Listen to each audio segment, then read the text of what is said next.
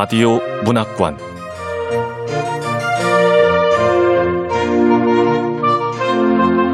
한국 단편 문학 특선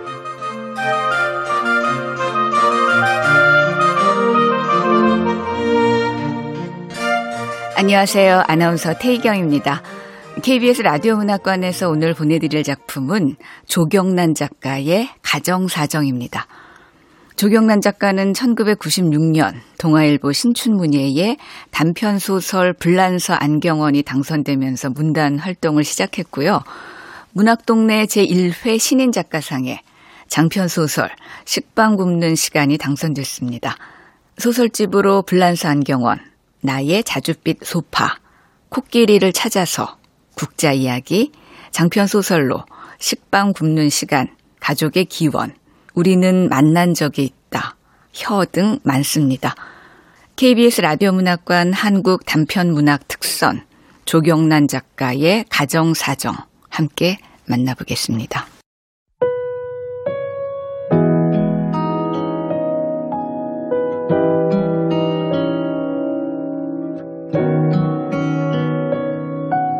가정사정 조경란 정민은 카키색 니트의 양쪽 소매를 뜯어냈다. 줄일 만큼의 시접을 초크로 표시해두고 어깨에는 가위로 잘라 올이 풀리지 않도록 진동둘레를 오버로크로 박았다. 늘어난 니트의 어깨를 줄이는 작업이다. 지난 여름에 밑단을 살리면서 청바지 길이를 줄이러 가게에 처음 온 손님이 맡긴 옷이었다. 그때 바지 두 벌 수선값 중 한 벌 가격만 받았다. 여름에 수선 서비스를 해주거나 1, 2천 원짜리는 공짜로 해주면 손님들은 대개 가을, 겨울에 수선할 옷들을 가져오고 그렇게 단골이 되는 경우가 많았다.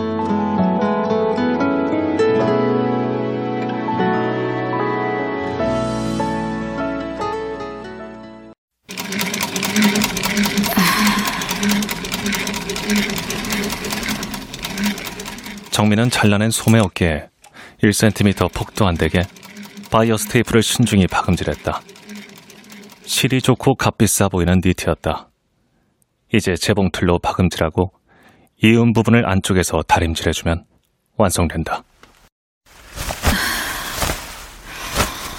늘어난 걸 줄여도 다시 늘어나고 마는 원단이 니트라고 손님한테 미리 말해줘야 할까. 나중에 항의하러 올 수도 있으니까. 가슴이 조이려고 했다. 모르는 사람의 옷을 만질 때면 늘 그랬고 수선집을 낸 지 10년 가까이 돼가는 지금도 그랬다. 이럴 때 엄마가 계신다면 이렇게 말했을 거야. 옷은 낡고 늘어나고 또 해지고 그러다 보면 당연히 유행에 뒤처지게 돼 있는 거야. 그건 당연한 거지. 그런 일에 필요 이상으로 마음 쓰지 마. 쓸데없이 마음 쓰는 거 그게 정밀이 단점이라니까. 옷이 무서우면 그 일 못해.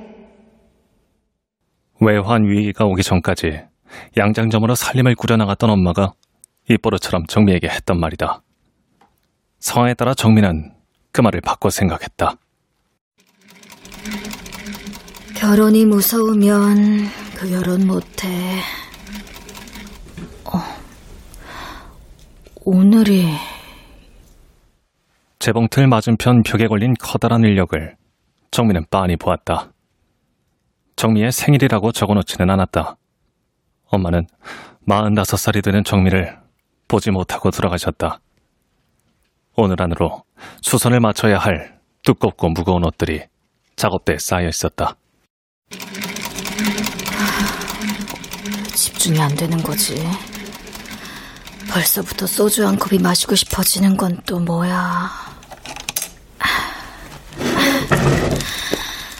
난 그런 사람이 아니잖아.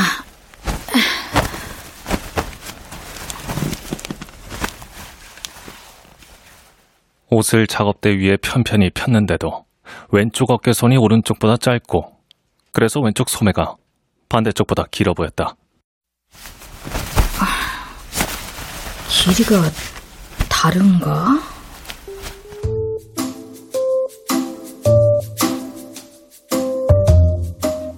처음에 어깨선을 자를 때 똑같은 치수로 잘라냈었다.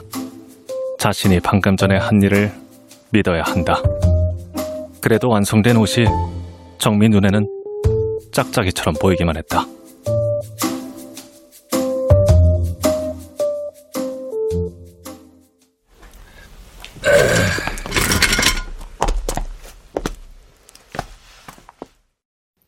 관리 일지를 책상에 펼쳐두고 윤 씨는 자리에서 일어났다. 기재해야 할 특기 사항이나 지시 사항은 없었다. 오전 7시 10분 퇴근 시간이 지나 있었다. 윤 씨, 퇴근 시간 지난 것 같은데. 지금 가려고 최 씨는 오늘도 갈 출근하려나? 경비일은 처음 한다더니 그 눈치가 영. 지난달에 처음 근무를 시작한 신참 최 씨는 아직도 정해진 출근 시간 전에 나와야 한다는 관리를 모르는 눈치였다. 윤 씨도 다른 일곱 명의 동료들도 최 씨에게 이렇다 저렇다 말하지 않았다. 서로 문제를 일으키기에 좋지 않은 시기였다. 이웃한 오래된 아파트 단지에서 경비원들에게 한꺼번에 해고 통지서를 보낼 거라는 소문이 돌았다. 최저임금 인상을 앞둔 때였다. 이 아파트 입주자 임원회에서도 관리비 인하 문제로 경비원 수를 줄일 거라는 말이 흘러나왔다. 사실의 가능성이 컸다. 올해 초까지만 해도 10명의 경비원 중 2명이나 해고되었다. 안녕하세요. 에이, 최 씨는 오늘도 칼출근이구만. 왜요? 무슨 문제라도? 나는 퇴근합니다. 수고들 하세요. 예, 예.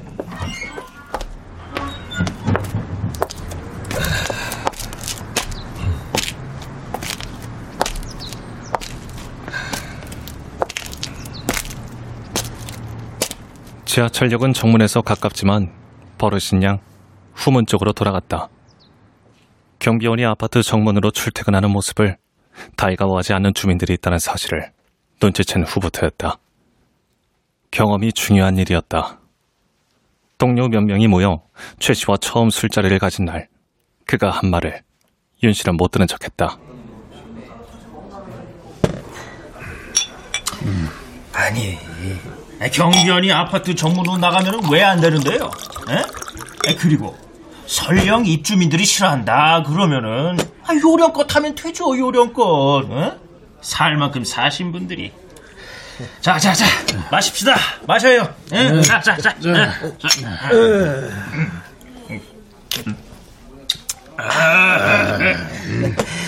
내 요령을 부릴 수 있는 나이가 부럽구만.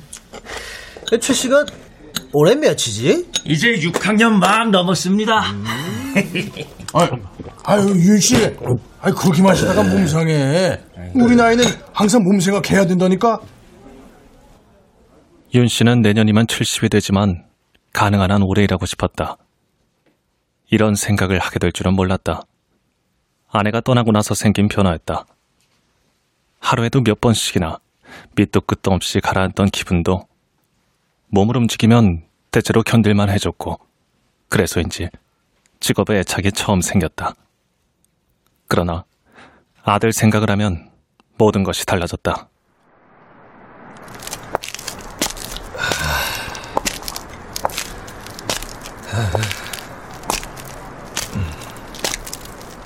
상점들은 아직 문을 열지 않았고 버스 정거장에도 몇몇 사람들만 눈에 띌 뿐이다. 기습적인 추위가 이어지다가 오랜만에 아침 기온이 영상으로 회복됐지만 공기는 여전히 건조했다. 늦가을부터 가뭄이 이어지고 있었다. 아파트 뒤편 야산에서 산불이 일어날까봐 순찰을 도는 시간도 길어졌다.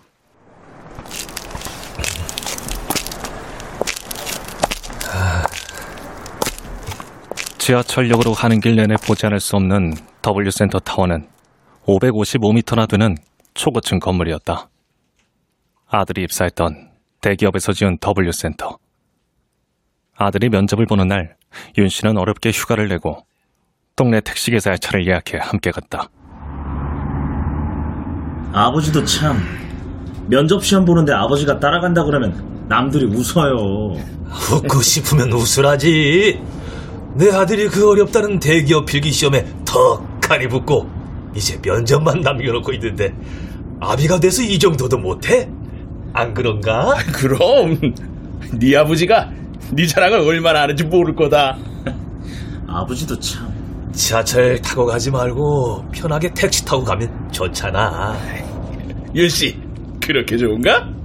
자네 아들 합격하면 한턱 쏘게? 아, 한턱 내야지. 내고 말고.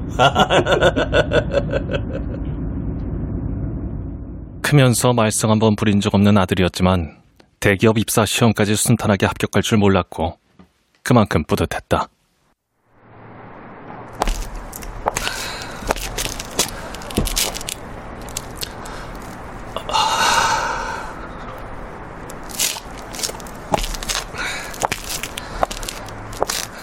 저 타워를 보기만 해도 가슴에서 흑하고 올라오는 흐느낌 같은 걸 억누르느라 걸음을 멈춰야 될 날이 올 줄은 알지 못할 때였다.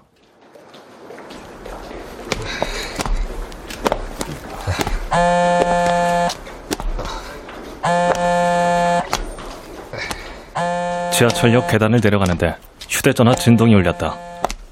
딸은 그 이후로 퇴근 시간에 맞춰 자주 전화를 걸어왔다.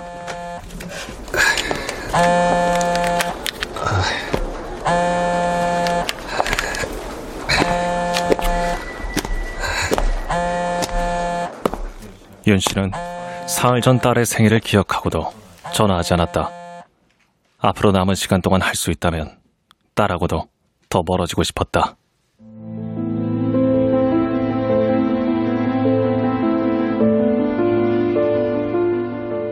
정미한테는 좋은 아버지가 되지도 못했고, 그렇게 하기에도 늦었어. 지금은 정미나 나나 각자 인생을 사는 것만으로도 벅차니까.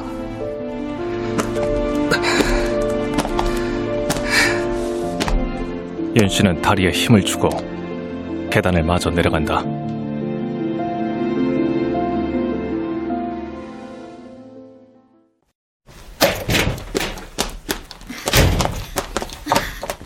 시장하시죠. 시장은 무슨? 12월 마지막 주 일요일에 정민은 아버지 집으로 갔다. 자주 가지 않던 집이었고 버스를 두 번이나 갈아타야 하는데도 어느새 밑반찬을 만들어 영업을 쉬는 일요일마다 가서 아버지와 저녁을 먹고 냉장고 정리를 마치고 집으로 돌아오는 게 습관이 됐다. 달라진 건 아버지도 마찬가지였다. 아버지, 이제 잡곡밥도 할 줄 아세요? 아니, 뭐, 흥미하고 현미를 좀 섞은 거지. 아, 이 반찬도 다 아버지가 만드신 거예요? 어묵에 고춧가루 넣고 볶으면 도시락 반찬으로 좋아. 도시락까지 싸가지고 다니세요? 가끔. 반찬도 많네. 잘 아는 것 같다가도 남자들은 때때로 예상치 못한 모습을 보여줄 때가 있고 아버지도 그랬다. 정미가 보기에 아버지는 예전보다 더 청결에 신경 쓰고 건강식에 관심을 갖고 말도 많아진 듯 싶었다. 그게 그 사고 이후부터인지 담낭 수술 후부터인지 확신할 수는 없지만 그런데도 걸음걸이는 눈에 띄게 느려지고 집에서는 어떤 것을 햇볕에 충분히 말리지 않았을 때 나는 냄새가 난다는 걸 아버지는 모른다. 떡국은 싫다고 해서 대구탕 끓이고 새꼬막 좀 묻혔어요. 다 됐어요. 오세요. 떡국은 동료들하고 먹기로 했다. 자. 그거 비싼 술 같은데? 누가 주신 거예요? 음, 내가 샀다. 마지막 날 아니냐. 오늘 같은 날은 좀 괜찮은 거 마셔도 좋겠지. 냉동실에서 얼음 좀 꺼내. 얼음까지요?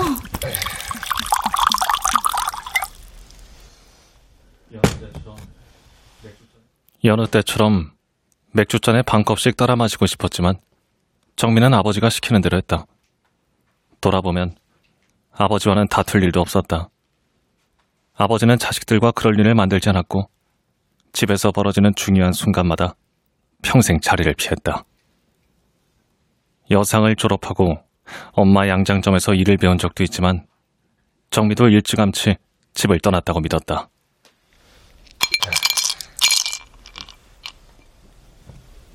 아버지하고 밥 먹는 건 언제나 어색해. 엄마하고 동생이 살아있을 때도 온 가족 밥 먹는 자리를 만든 건 내가 아니라 정욱이었어. 음, 먹자. 식사부터 하시지.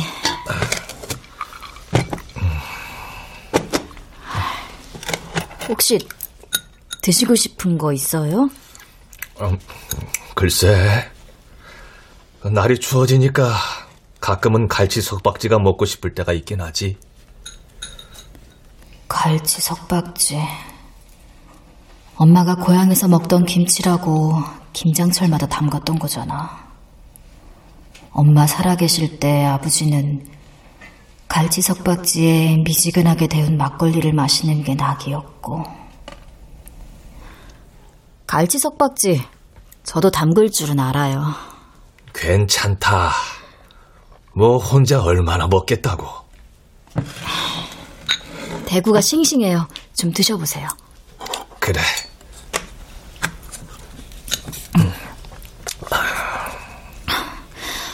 라디오 제가 하나 가져갈게요. 가게에 있는 게 고장나서요. 그래라. 음. 이따 음, 그 불꽃놀이 한다더라. 어디서요? W 센터 타워에서. 혹시 아버지가 또 동생 얘기를 하려는 거야? 아버지, 오늘은 좀 취해도 돼요. 새 맞이라나. 아파트 근처까지 교통이 꽤 복잡해질 거야.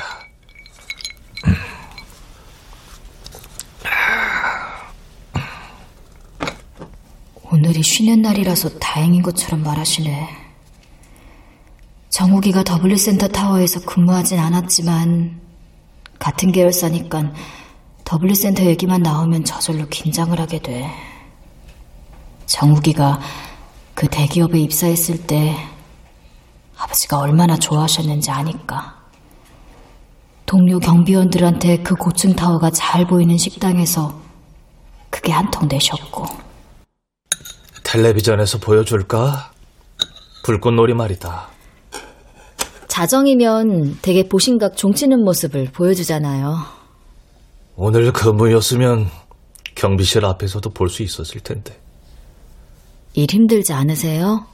매일 나갈 때가 있다는 게 어디냐. 곧 정년이시잖아요. 원하셨던 대로 낚시나 슬슬 다니시면 되겠네요. 글쎄다. 촉탁 계약이 가능해서 근무가 연장되면 좋겠는데. 음, 잘 먹었다. 네.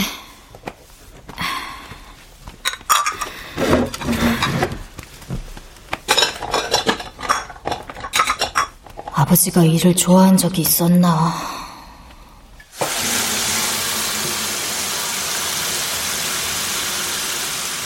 정민은 빈 밥 공기를 들고 자리에서 일어나 개수대물을 세게 틀었다. 일요일마다 모르는 이제 알아가야 할 아버지와 저녁을 먹는 사람. 정민은 손바닥만한 주방 창에 비친 자신의 까맣고 쪼그라든 얼굴을 흘긋 보았다.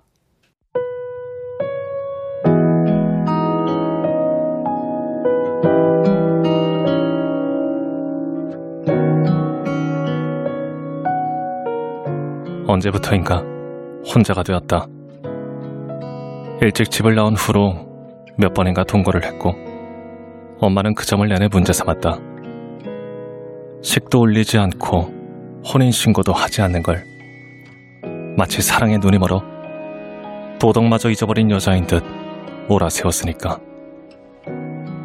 누군가와 만났다가 헤어지는 경우가 나은지도 몰랐다.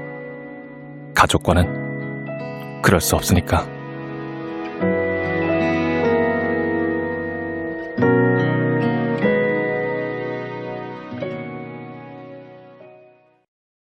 언제부터인가 정욱은 가족여행 이야기를 꺼냈고 부모를 모시고 갈 만한 장소를 알아보았다. 정민은 처음부터 못을 박았다. 난 빼주는 거다. 나이가 13살이나 차이가 나서 그런지 정욱은 어렸을 적부터 정미 말이라면 순순히 수긍하고 지나갔다. 아니, 가족 모두에게 그랬다. 엄마가 33살 때 낳은 아이였다. 여행지 정하는 거야. 문자를 주든지. 네가 알아서 정하면 되지. 핑계 삼아 밖에서 누나도 만나고 좋잖아. 자, 이건 베트남 안내지. 누나, 제주도가 나을까, 베트남이 좋을까? 근데 갑자기 부모님하고 여행은 왜? 드릴 말씀이 있어서. 실은, 누나, 나 만나는 사람이 있어. 그래? 어떤 사람인데? 살고 싶은 사람을 만났어. 누나. 그래.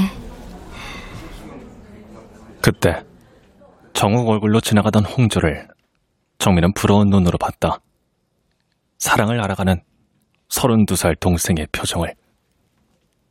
정욱은 부모에게 이제 독립을 하겠다는 이야기를 꺼내려는 모양이었다. 아들이 전부라고 여기며 살던 엄마가 어떤 반응을 보일지 예상할 수 없었고 그러고 싶지도 않았다. 근데 뭘 그렇게 먼 데까지 가서. 그냥 집에서 얘기하지. 멋진 풍경 속에서라면 엄마도 날 이해해주지 않을까? 이해하실 거야.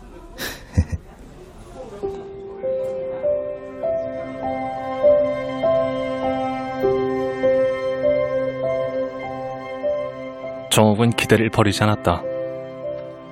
만나는 사람이 동성이라는 사실을 누나가 눈치채고 있다는 것도 그 얼마 후에 앞날도 모르고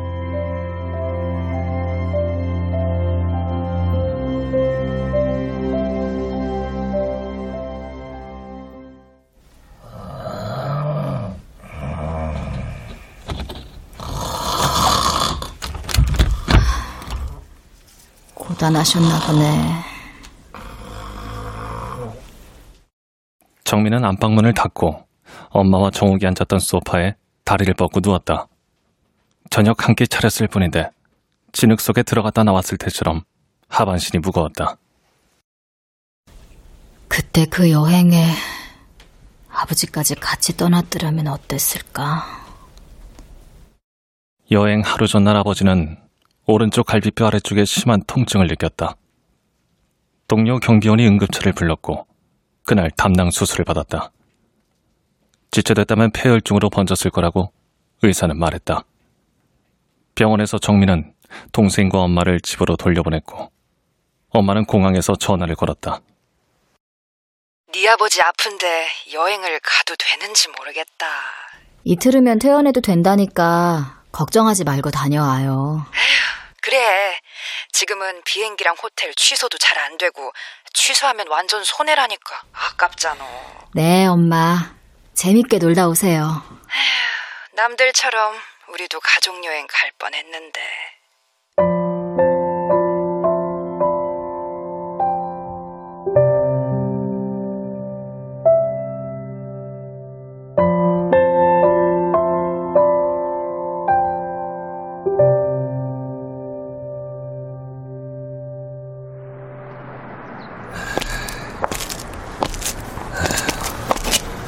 아이, 아이, 이, 이게 다 뭐야?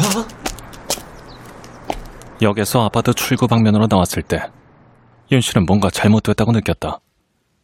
헐벗은 가로수 밑과 인도 가장자리마다 종이 조각들이 녹담한 눈처럼 쌓였고 아파트 단지 쪽으로도 길게 이어져 있었다. 누군가 잘게 자른 흰 종이 조각들을 거리에 쏟아 부어놓은 듯 했다.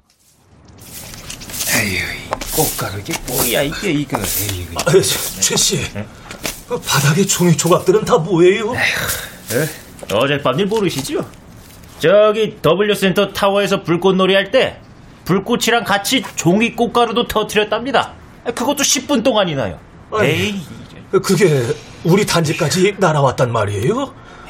아, 타워에서 여기까지 4km도 넘게 떨어져 있을 텐데. 아이 난들 알겠어요. 우리만 고단하게 생겼지 뭐. 저 경비초소 앞에 빗자루 있으니까 빨리 쓸기 시작하세요. 민원 들어오기 전에. 여기도 원통 종이 꽃가루. 아니, 쓰레기 천지네. 아유, 참.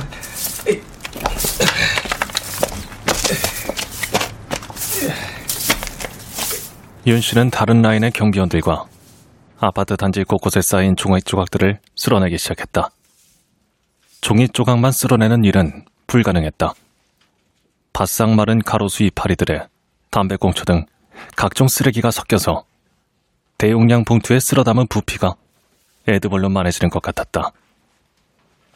윤 씨는 점심은커녕 벌써 오후 3시가 돼가도록 물 한 잔 마실 틈을 내지도 못한다는 사실에 계획한 대로 하루를 보낼 수 없는 데 대해 화가 나려고 했다.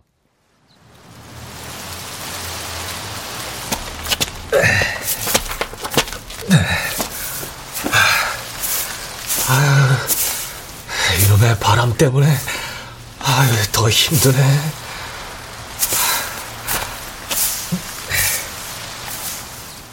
건조한 바람이 계속 불어왔고 그럴 때마다 쓸어낸 노고를 비웃기라도 하듯 종이 조각들이 흩어져 날렸다. 허리가 끊어질 듯 아팠다. 허공에서 종이 몇 개가 나비처럼 날았다. 새해 첫날부터 종이 조각 때문에 고생이 많으시네요. 예. 저게 경비 아저씨들 일인데 뭐. 엄마, 엄마, 게임기 꼭 사주셔야 해요. 야,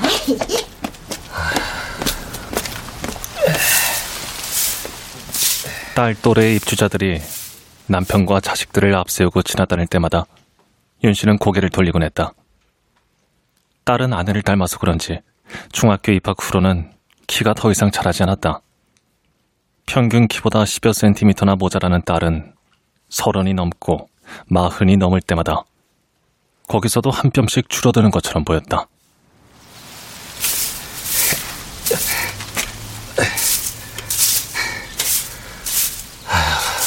우리 정민은 왜?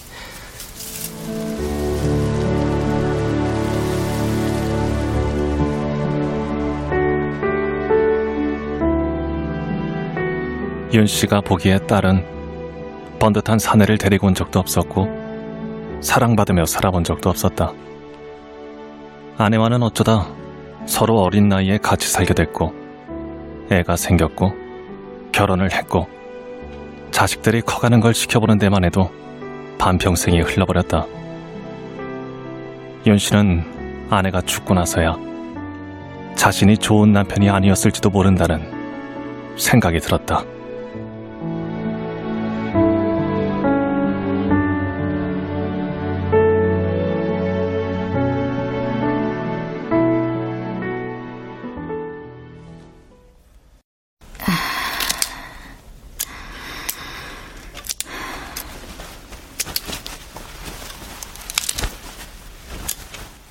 밍크나 가죽 같은 특수 원단의 옷보다 양복이나 숙녀복 상하이를 줄이는 일감이 더 많이 들어오는 동네였다. 수선을 마친 옷들을 옷걸이에 걸어두고 정민은 라디오를 틀었다.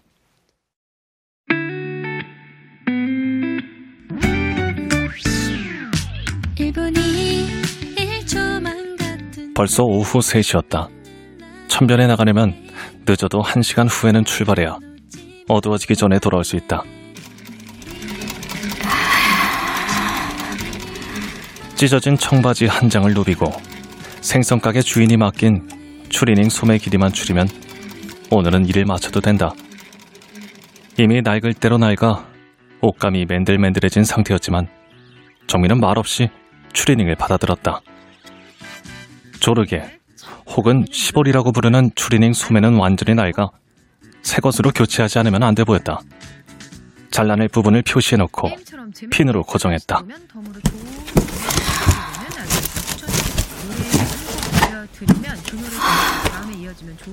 우리 정욱이 오신대. 정민은 상자 안에 있는 군청색 조르기를 만지작거렸다. 질이 좋은 두툼한 면으로 만들어진 후드 끝에서 잘라낸 조르개다. 정욱이 1년간 교환학생으로 가 있던 도시에 대학 매점에서 사 입었다는 티였고 가슴팍에 노란색으로 학교 이니셜이 새겨진 이제 네 엄마하고 정욱이 방 정리해야 하지 않겠냐? 아버지가 말을 꺼냈을 때 정민은 못 들은 척했다. 아버지 집 소파에서 텔레비전을 보고 있거나 무심코 누웠다 잠에서 깨어났을 때 누구도 그 죽음에 관여하진 않았지만 어딘가 모르게 꼭 그런 것만은 아닐지도 모른다는 희미한 불안이 느껴지곤 했다. 불안한 마음이 드는 건 이렇게 살아있어서인가.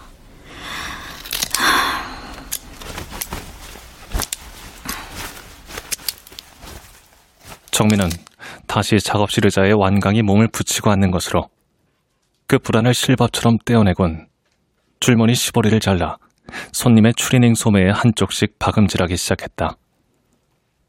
옷 말고도 수선이 필요한 데는 많았고 지금은 그런 생각에 빠지기에 적절한 때가 아니다.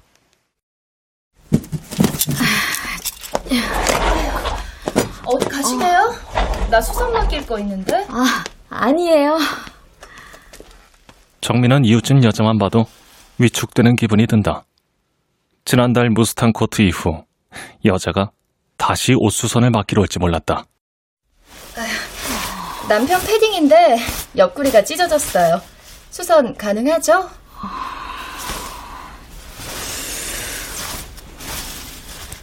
당신 옷은 수선하기 싫다고 말하고 싶은데 또 실수하게 될 것 같아서 괜히 주눅이 든다니까. 네, 해볼게요. 이틀 후에 오면 될까요? 아, 저 그게 밀린 일이 많아서 일주일 후에 찾으러 오면 좋겠어요. 이번엔 틀림 없겠죠? 수고하세요. 네.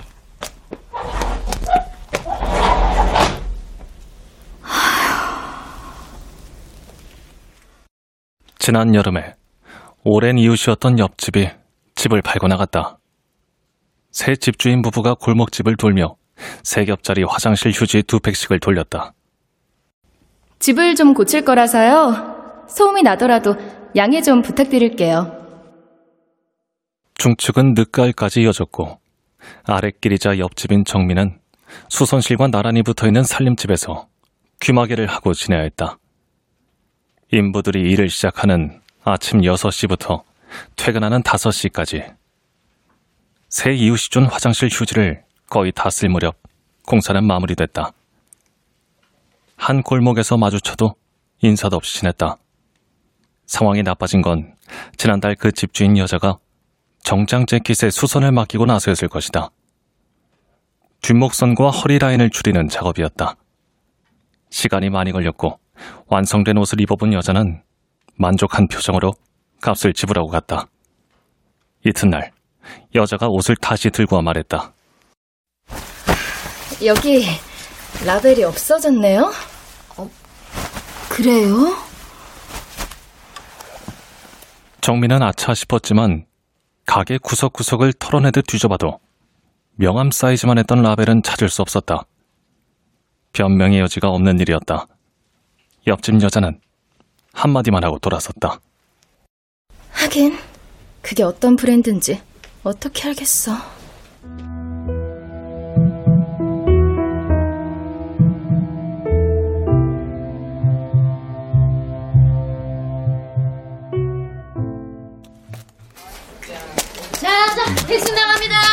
여기. 세무소 직원 식당에서 점심으로 백숙이 나왔다. W물산에서 일주일 동안 구의 아파트 경비원들과 환경미화원들에게 무료로 점심을 제공하고 있었다.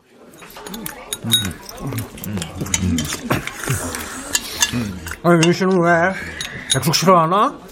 아, 난 원래 백수가 안 좋아해. 그 깍두기 국물에 밥 말아 먹는 게 더 속이 편해. 아, 백숙 맛있어요. 어, 드셔보세요. 예? 우리 고향에선 이맘때 신김치 숭덩숭덩 썰어놓고 두부찌개 끓여서 먹었는데 아, 왜? 더 먹지. 아니야 많이 먹었어. 아니, 그 저기 그 박씨 아저씨한테도 아파트에 들여와서 그 생활이라는 말을 들으면 뭐가 떠오르냐 뭐 그렇게 물었죠. 응. 그 학교 숙제라나 뭐라나 하면서. 그래서 뭐라고 했어요? 음, 쪼들리다. 난 그 말밖에 떠오르는 게 없다고 했지. 에이 그래도 초등학교 애들한테. 그러는 최 씨는 뭐라고 했는데? 아이 나는 뭐 어려워지다 뭐 꿀이다. 아이, 그거 뭐라고? 거기서 거기라니까. 아이, 그, 윤 씨는? 아, 나? 아, 그, 그 얼른 생각이 안 나는데. 이거 깊이 생각할 게 뭐가 있어요. 생활 하면은 딱 떠오르는 게 뭐 있을 거 아니에요. 에? 아, 그 표지다. 에? 뭐? 표지다? 아, 그 듣던 중 제일 힘이라는 말이 있어, 그래? 그거 맞는 말이네. 아, 그러면은 50 중반부터 호라비로 지낸 방 씨는 생활하면 뭐가 떠오르나? 나? 어, 나 같으면 빨랫감 같은 거라고 대답했을 것 같은데. 어? 빨랫감? 응. 아니, 매일매일 빨랫감은 나오잖아. 어느 날은 양말장만 한개 나오고, 어느 날은 이불만 한개 나오고, 매일 끝도 없이 나온단 말이지. 이 혼자 사나 둘이 사나. 이꼭 매일매일의 걱정거리처럼. 어, 하긴 사는 게 원래 그런 거지. 빨랫감처럼 그 걱정거리도 생기고. 근데요 꽃가루 이런 거는 빨랫감 정도가 아니라 이 전쟁이라고요 전쟁. 어, 네? 그 맞네, 맞아. 어, 에휴. 이런 제기, 그, 이놈의 그 치워도 치워도 끝이 없다니까. 물에 녹는다니까 비라도 좀 왔으면 좋으련만. 에휴, 저도 비 오나 알아봤는데 조만간은 비 안 온대요. 에휴, 그놈의 불꽃놀이. 본 사람 따로 있고, 치우는 사람 따로 있고. 에휴. 자, 자, 자. 다들 먹었으면 그만 슬슬 가볼까? 또 미친 듯이 쓸어내 봐야지.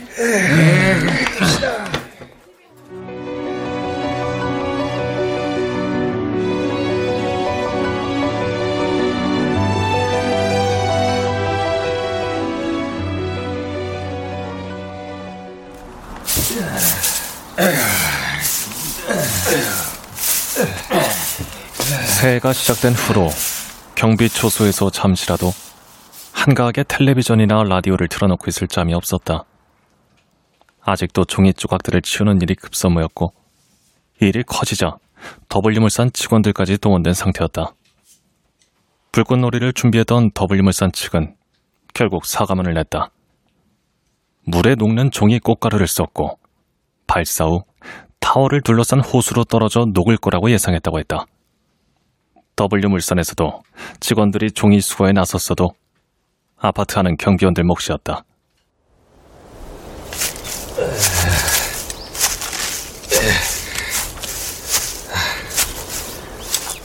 어두워지기 시작했지만 이윤 씨는 쌀입이 대신 긴 집게와 대용량 비닐봉지를 챙겨 아파트 뒤편 야산으로 향했다.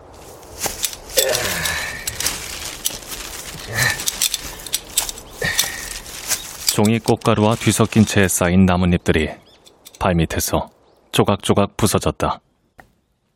골라내야 할 흰 종이들이 천지에 널린 듯 보였다. 윤 씨는 자리에 쭈그리고 앉아 종이 조각을 쓰레기 봉투에 담기 시작했다.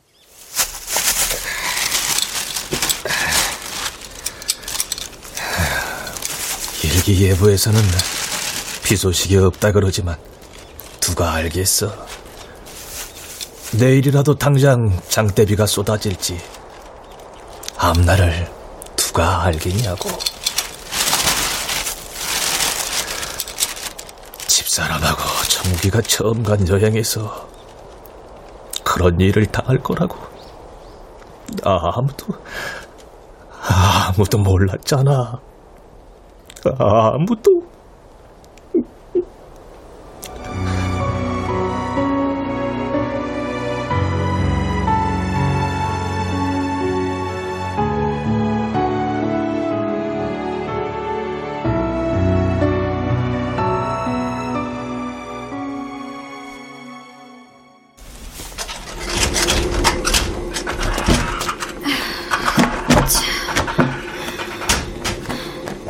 철물점에서 사온 12m짜리 호스를 정민은 보일러실 안쪽에 세워두었다.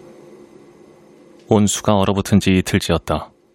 지지난 겨울까지만 해도 온수가 녹을 동안 호스를 옆집 1층 세탁실 수도꼭지로 연결해 물을 빌려 쓰곤 했다. 그것도 오래 이웃했던 옆집이 이사 가기 전까지였고 지난해는 온수가 얼 정도의 강추위는 없었다.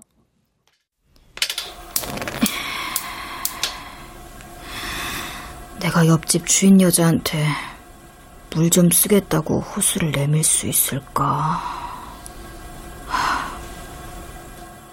정민은 가스레인지에 소트 를 올려놓고 물을 끓였다.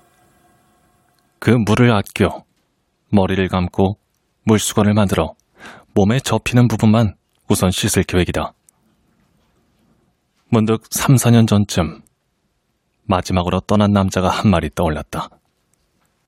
사람과 살기에 문제가 좀 있지. 윤정미 씨란 여자. 그 사람한테 그 말을 하는 이유가 뭔지 물어봤을 수도 있었는데, 사람과 살 때 문제가 없어 보이려면 어떻게 해야 하는지, 또 나는 사람이 아니라면 뭐 하고 살 수 있는지 물었어요. 아니다. 그런 걸 물어서 뭐해? 그 말은 나를 밀어뜨리는 말과 같을지도 모르잖아. 정민은 생각을 떨쳐 밀어내려는 듯 서둘러 옆집으로 향했다. 수선집에서 왔어요. 뭐죠? 저, 지난번에 맡긴 패딩이요. 목둘레 따라 지퍼 안쪽에 후드천이 있더라고요. 그 내지 후드천을 써도 될까요? 그 천을 쓰면 후드는 쓸 수 없는데. 그러세요. 이 여자 옷 라벨을 잃어버린 실수가 아니었다면 이런 건 물어보지 않고 수선했을 텐데. 저기요. 네? 또 뭐예요? 그럼 내일 찾으러 오세요. 그때까지 수선해 놓을게요. 내일은 일요일이니까 월요일에 찾으러 갈게요. 남편이 좋아하는 옷인데 수선이 가능해서 다행이에요. 그럼 여자가 웃자 웃지 않을 때보다 더 나이 들어 보였고 자연스럽게 느껴졌다. 며칠 후라도 여자에게 호스의 한 끝을 내밀며 아쉬운 소리를 해도 될지 모른다는 기대감이 생길 만큼 혹시 윤정미 씨? 네, 전데요. 아, 이거 택배입니다. 어, 발신인이 윤대석 씨. 아, 네, 저희 아버지세요. 아유, 무거워요. 아, 안에다 놓을게요. 네. 아, 뭔지 모르지만 엄청 무겁네요. 고맙습니다. 네, 수고하세요. 네. 아버지가 택배를? 잊은 줄 알았더니 생일 선물로 뭘 보내신 거야? 그런 일은 지금까지 한 번도 없었는데. 근데 뭐가 들었길래 무겁다고. 참, 아버지도 참.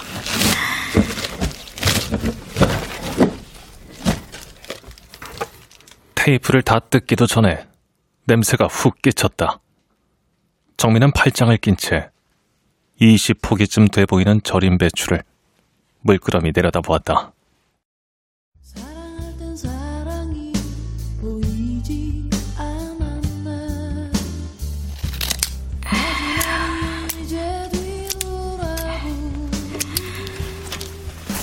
정민은 다시 돋보기를 끼고 신사용 패딩 목둘레 안쪽에서 내지 후드천을 꺼내 가위로 조심스럽게 잘라냈다. 노루발의 침땀 간격을 좁게 조절했다. 정리에게 재봉을 가르칠 때 엄마는 옷본들 모양으로 오린 신문지를 주고는 박음질 연습을 시켰다. 얼마나 섬세해야 하든 박음질에서만큼은 실수하지 않게 되었다. 균형이 맞춰졌고 수선의 흔적은 찾아보기 힘들다. 아버지가 전화를 다 하시고. 네, 아버지, 저예요. 별일 없냐? 그럼요. 아버지는요? 저기 큰애야 아버지는 잠시 뜸을 들였고 그 몇 초의 시간이 정미에게 얼마나 길게 느껴질지 모를 것이다. 정미는 재촉하지 않았다. 지금 아버지는 전화를 걸 수 있는 상황이고 자신의 상태에 대해서 말할 수도 있는 정도니까. 그래, 나쁘지 않아. 아니, 괜찮아. 근데 왜 말을 안 하시지? 저기 오른쪽 다리 골절로 병원에 정민은 곧장 못마땅해지려고 했다. 아버지가 성가신 일을 만들어서 미안하다는 어조로 말했으니까 어느 병원이에요? 아파트 앞에 있는 병원 2주 동안은 꼼짝 못한다고 왜 아버지는 잘못을 비는 사람 같이 말하는 거야? 아버지 집에 들러서 갈아입을 옷까지 챙겨갈게요. 정말 올 거냐? 그럼요. 기다리시라니까요. 아버지가 자신을 기다리지 않을지도 몰라 정민은 버럭 큰 소리로 말하곤 전화를 끊었다. 가게 문을 닫아 걸기에는 이른 시간인데다 병원에 갔다 오늘 내로 돌아오지 못할 수도 있었다. 정민은 작업들을 정리했다.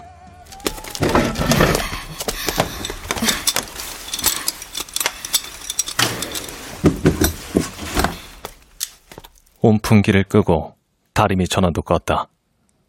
라디오를 끄려고 할 때 3시 뉴스가 끝나려는지 일기예보가 나왔다. 날씨입니다. 내일 저녁에 전국적으로 비 소식이 있습니다. 해갈에 도움을 줄 정도는 아니지만 모처럼 건조한 대기를 가라앉힐 만한 비가 내리니 내일은 외출하실 때 우산 챙기는 것 잊지 마시길 바랍니다. 정민은 라디오를 껐다. 옷을 갈아입고 가방을 챙겼다. 가게 미닫이문을 열다 말고 다시 들어와 종이 한 장을 찾아 작업대에 올려두었다. 적당한 말이 떠오르지 않았다. 혼자 병실에 누워있을 아버지가 생각났다. 정민은 검은색 매직으로 또박또박 썼다. 가정사정으로 쉽니다.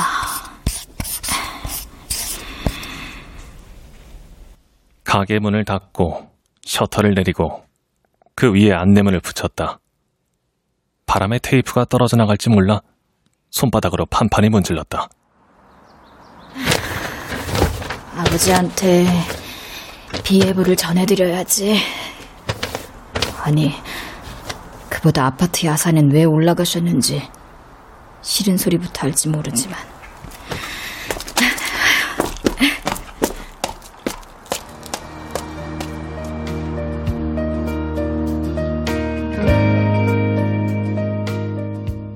그늘진 골목을 정민은 빠른 걸음으로 내려갔다.